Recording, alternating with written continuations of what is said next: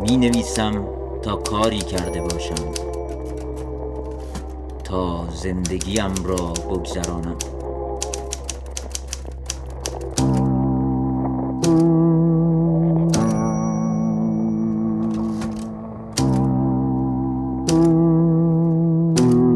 رادیو گوشه.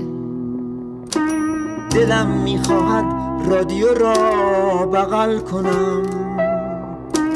بوی تن من بخشی از موسیقی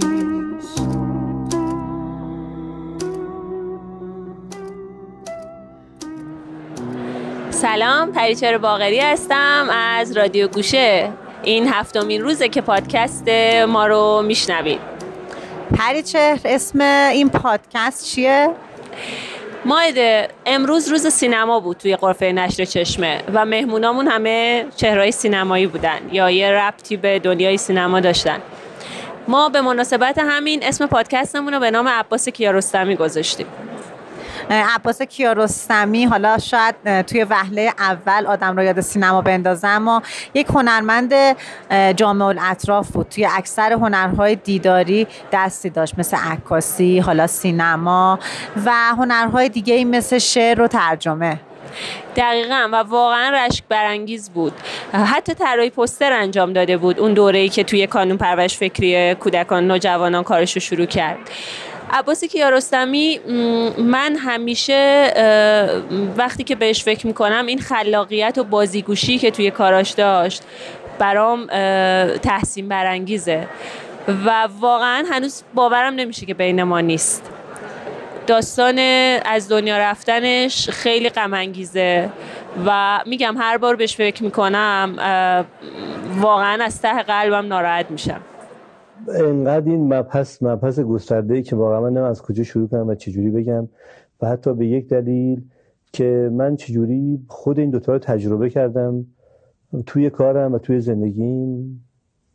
از وقتی که کشف کردم کدوم بخش من واقعیت منه و کدوم بخش رویای منه. و چرا من این بازی از رویا به واقعیت رو از واقعیت به رویا رو اینقدر تو زندگی معمولیم نه به عنوان یه فیلمساز دارم. و بیشتر از اینجا که کشف کردم که این اصلا مربوط به یک کارگردان نیست مربوط به یک روشنفکر نیست مربوط به تمام طبقات. و این تنها حس رویا کردن مهمترین چیزی است که بین تمام خلق الله تقسیم شده به نسبت. نه به نسبت به اندازه. حالا بعضی ما می‌تونیم راجع به رویا همون حرف بزنیم بقیه نمی‌تونن حرف بزنن و می‌تونن رویا بکنن. یعنی رویا کردن در واقع یکی از بارزترین خصوصیاتی است که یکی از پدیده های شگرفی است که به نظر من اما به انسان عطا شده به شکلی. ما میگم ما راجع به بقیه خصوصیاتمون مثل حس بینایی چشایی شنوایی و بقیه مطلعیم و گاهی هم شاکریم بابت اینها اما راجع به اینکه می‌تونیم تخیل بکنیم هیچ وقت فکر نکردیم که چه امکانات عظیمی در اختیار ماست بابت رویا کردن. و اصلا function این رویا چی از کجا آمده؟ چرا ما می‌تونیم رویا کنیم؟ چرا چرا باید رویا کنیم؟ اگر این عملکردی در زندگی ما نداره اساسش بر چیه؟ چرا؟ از کجا آمده؟ خب ریشش رو در این دیدم که خب ما چه مواقعی بهش پناه می‌بریم؟ مواقعی که از شرایطمون احساس نارضایتی می‌کنیم. و چه سیستم غریبی هم هست که هیچ سیستم دیکتاتوری دو جهان بزرگترینش نمی‌تونه کنترل کنه. یعنی هیچ سیستم تفتیش عقاید نمی‌تونه کنترل بکنه رویا کردن تو رو. تو رو می‌تونه جسما در یک زندان در یک سلول حبس بکنن. اما تو این توانایی داری که مثلا در دوران محکومیتت که چندین ساله عمدتا خارج از اونجا به سر ببری بدون که کسی بتونه تو رو کنترل کنه.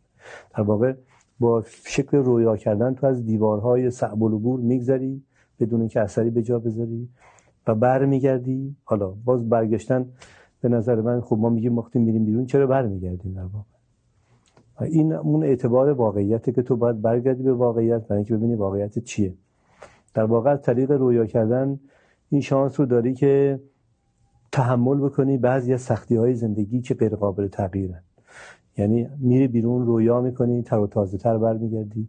مثل میگم فضای اتاقی که وقتی خفه و بسته است پنجره رو باز می‌کنی و رو به بیرون و اجازه میدی که هوا داخل اتاق بشه و یا خودت حس نفس می‌کشی. رویای پنجره است به نظر من به زندگی ما.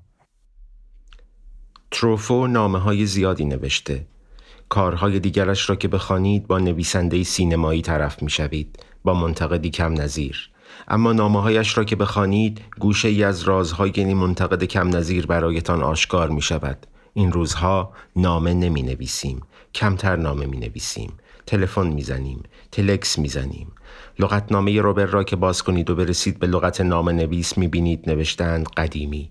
یعنی لغتی است که مدت هاست کسی از آن استفاده نمی کند تروفو صدها نامه نوشته و قاعدتا یکی از آخرین نامه نویس هاست. گاهی نامه ها نیت فیلمی را نشان می دهند فیلمی را برای چه ساخته است؟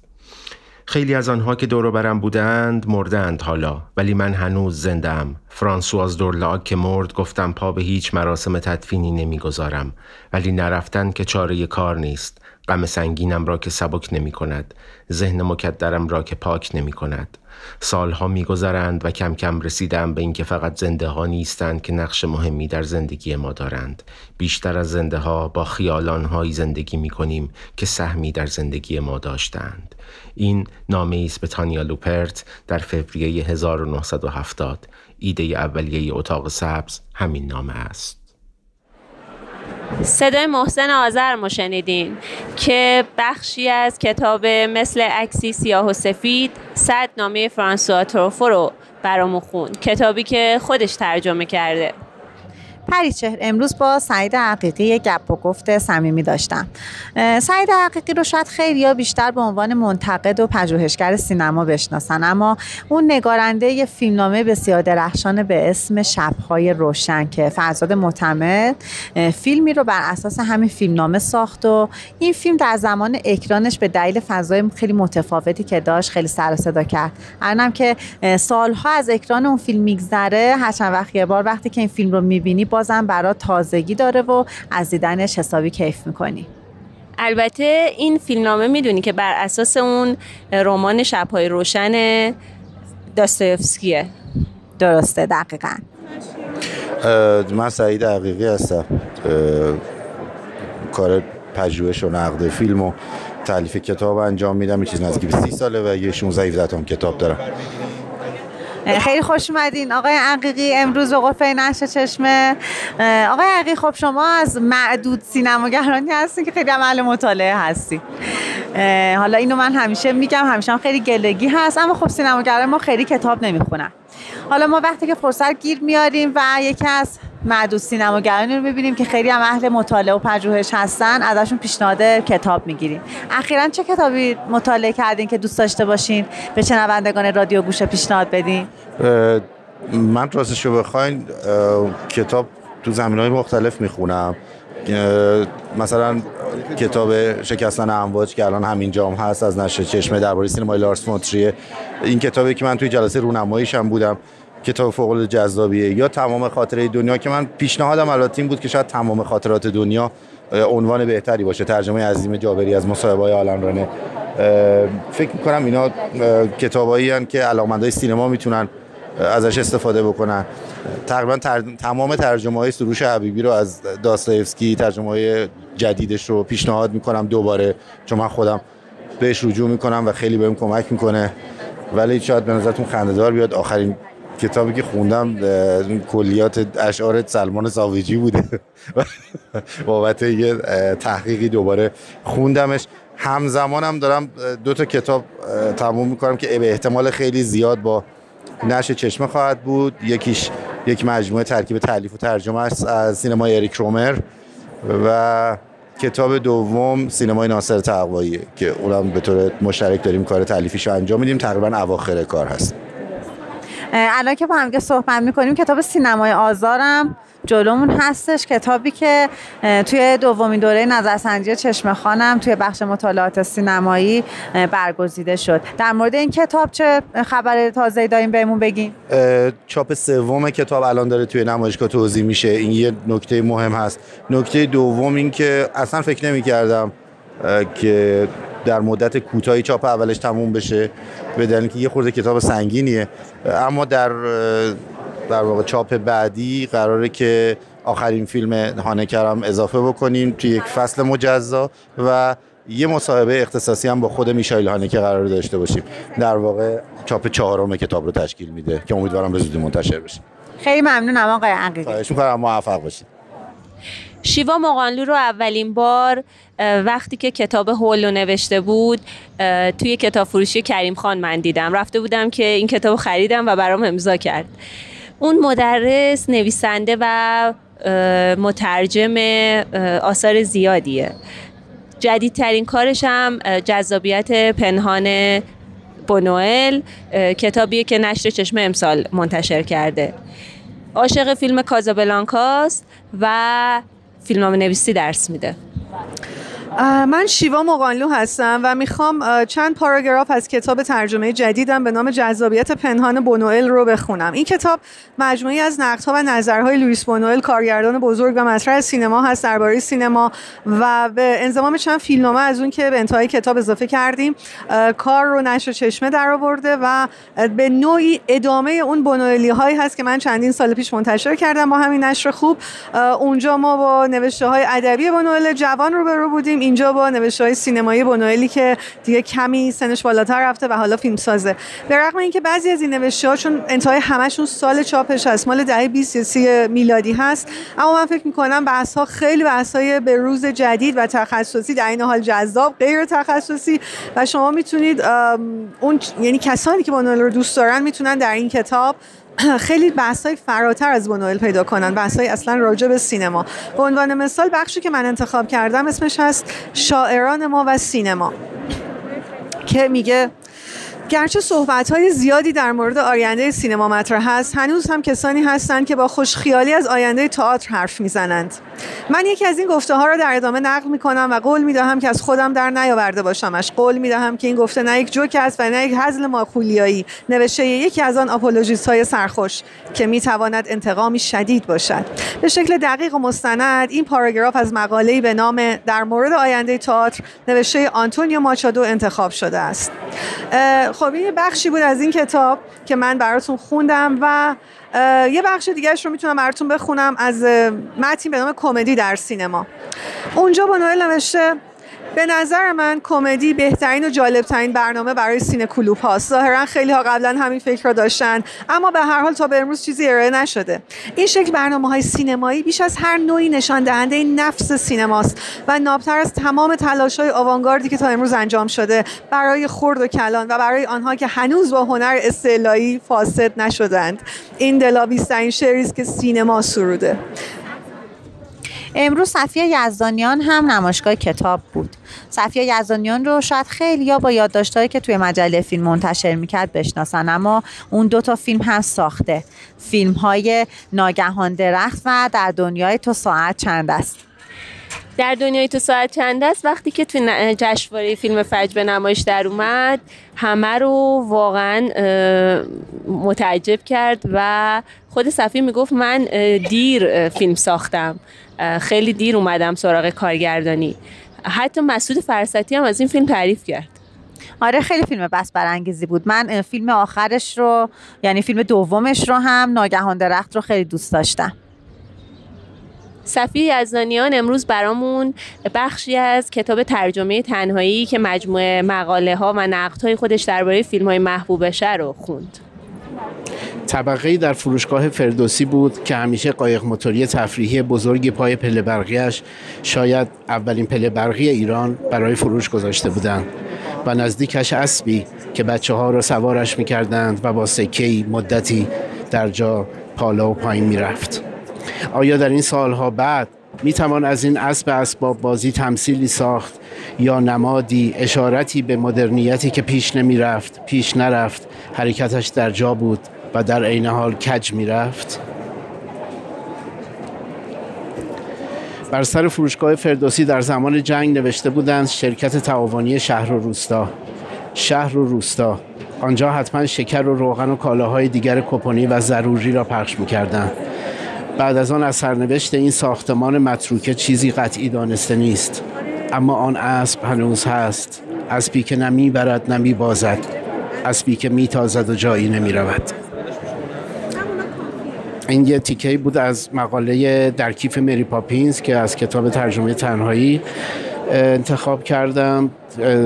خب هیچ فکری نکردم. همینجوری الان خوندمش اما دلیلش این بود که یه ربطی هم به کار دیگه هم که فیلمسازیه بدم. در واقع یکی از کلیدهای اصلی فیلم ناگهان درخت توی همین چند خطیه که من خوندم.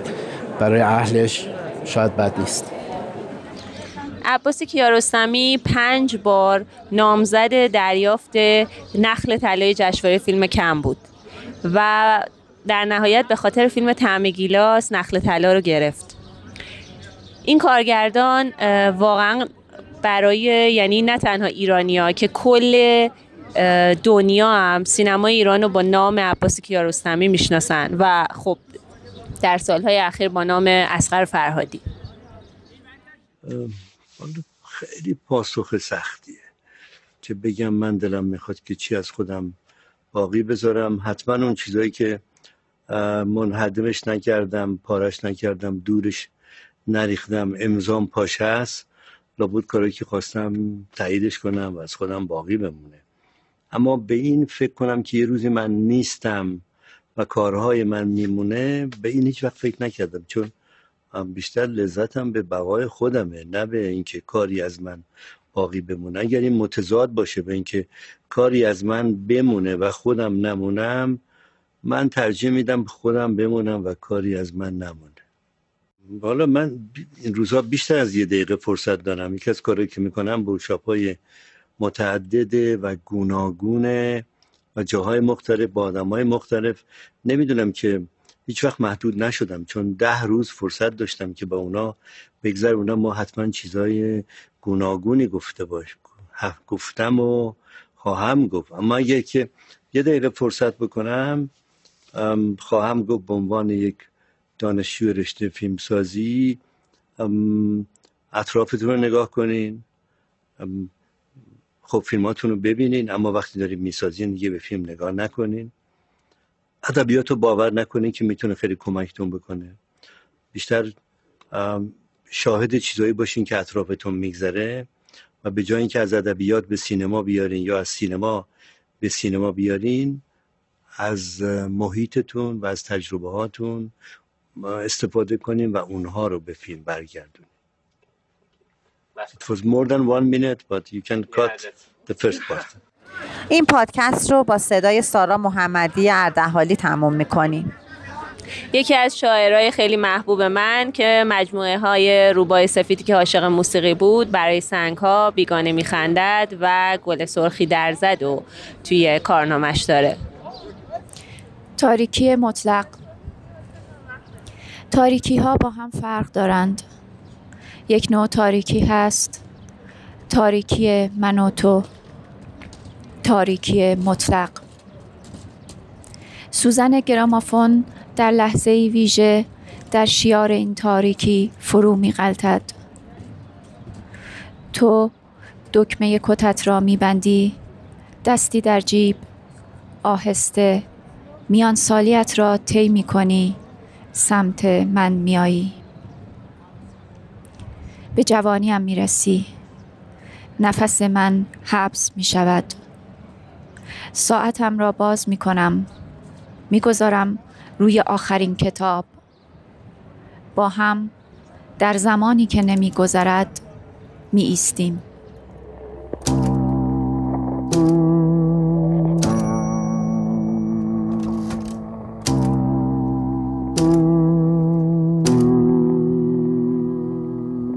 حالا دارم گوش می‌کنم به آهنگی. که پاک مرا برده بیرون از این دنیا. دیگر عین خیالم نیست. زندم یا می‌خواهم بمیرم؟ دلم می‌خواهد رادیو را بغل کنم. بوی تن من بخشی از موسیقی